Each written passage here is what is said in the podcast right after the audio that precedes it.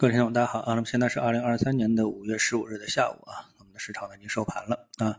那么最近一段时间呢，我们都一直在谈 Chat GPT 人工智能啊，呃，那么这个方向呢，我跟大家啊说明了很多次了，因为呢，现在这个是一个全球投资的热点啊，可以说万物皆可 Chat GPT。啊，嗯，而且事实呢证明呢，这个大方向是受到了所有啊，在全球范围受到了全这个所有的投资者的关注，不管是专业的还是非专业的。啊，当然，在我们的 A 股市场当中呢，有那么一些啊，这个后知后觉或者说是概念性啊，让很多的投资者感觉不到 ChatGPT 到底跟我的个人的投资有什么关系啊。那今天呢，我们再来看一个最新的消息啊，OpenAI 啊，大家都知道这个 ChatGPT 的这个呃持有的公司啊，他说了，下周将向所有 ChatGPT Plus 用户啊，这是收费用户啊，开放联网功能和众多插件。啊，那么熟悉 ChatGPT 的特点的啊，它的一个用户呢，可能都知道，那么 ChatGPT 它的一个数据啊，都是采用的呃二零二一年之前的一个数据，所以呢，你现在呃去问啊 ChatGPT，就是说怎么去判断啊这个股票的一个。呃，就是股票方面的这种呃信息啊，股票方面的这种判断，那么其实呢是做不到的啊，是做不到的，因为它的不是一个即时行情啊，对吧？然后呢，它也不能联网啊，等等，那么有很多的一个限制。但是呢，下周呢，它将向所有的 ChatGPT 的 Plus 的用户开放联网功能和众多插件。当然，呃，到底有哪些插件啊？这个呢，呃，根据每个人喜好，因为不是所有的插件对你来说都是有帮助的。这个就好比是什么呢？就好比你手机上的 Apps 啊。那么这些小程序呢，有的你对你有用，有的对你来说跟你完全没关系，对吧？那么所以每个人的手机里面呢，其实手机是一样的啊，不管你是安卓的还是苹果的手机，大家都是一样的。但是呢，每个人装的小程序 apps 那是不一样的啊。那么其中有一个特别让这个我们投资者啊关注的，那么这个插件派什么用处呢？那么呃，它实际上呢，就是我们大家都想通过这样一个。啊，非常呃智能化的聊天机器人 ChatGPT 呢，能够来帮助你选股啊。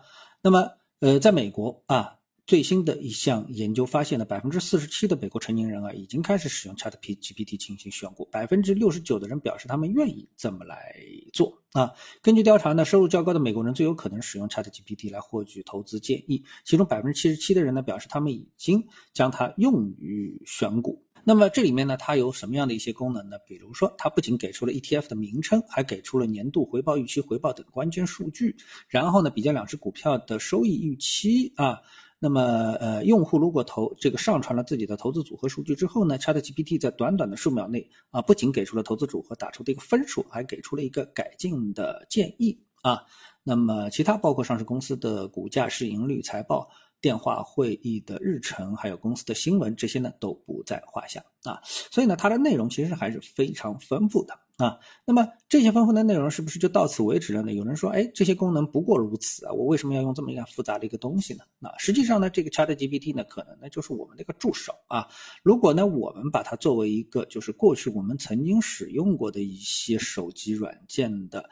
呃，相同的案例的话呢，哎，我们就会发现，比如说啊，你现在大家使用手机里的导航还稀奇吗？那不稀奇了吧，对吧？大家都是非常正常的。那你现在手机里会缺了微信支付和支付宝吗？不会吧，对吧？那么在当初当着手机时候，你可能也会有很多人来问出过一个问题，哎，我要一个智能手机干嘛呢？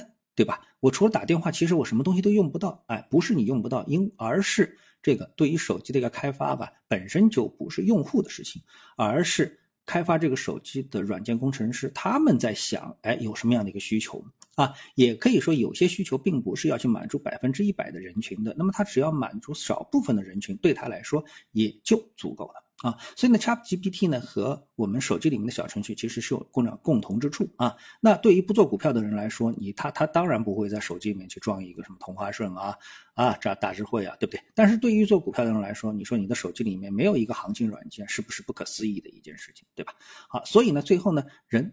都在这个时候呢，就开始出现一些分群啊。那么，也就是当你用的好的时候，到底什么算用的好？那我们也期待着 ChatGPT 所带来的这个金融的插件啊，股票的插件能够不断的进步。终有一天，你会突然之间发现，你炒股离不开 ChatGPT 这样的一个插件，股票插件，可不可能？非常的有可能。啊。所以呢，我们不能啊用现在的一个就是既定的思维去判断说我需要什么还是不需要什么。人的需求实际上是可以激发的啊。就像在智能手机没有出现之前，其实谁知道自己有智能手机的需求呢？对不对？啊，呃，在没有支付宝之前，那么很多人就会觉得，哎，大部分都会觉得，肯定会觉得，说我用现金不是挺方便吗？我用卡不是挺方便吗？对不对？用信用卡，哎，已经是很高级了，是吧？哎，到最后发现，其实，哎，都比不上啊，支付宝和微信支付啊。所以呢，呃，ChatGPT 所带来的功能的日新月异的一个变化，那么对我们的生活，对这个世界。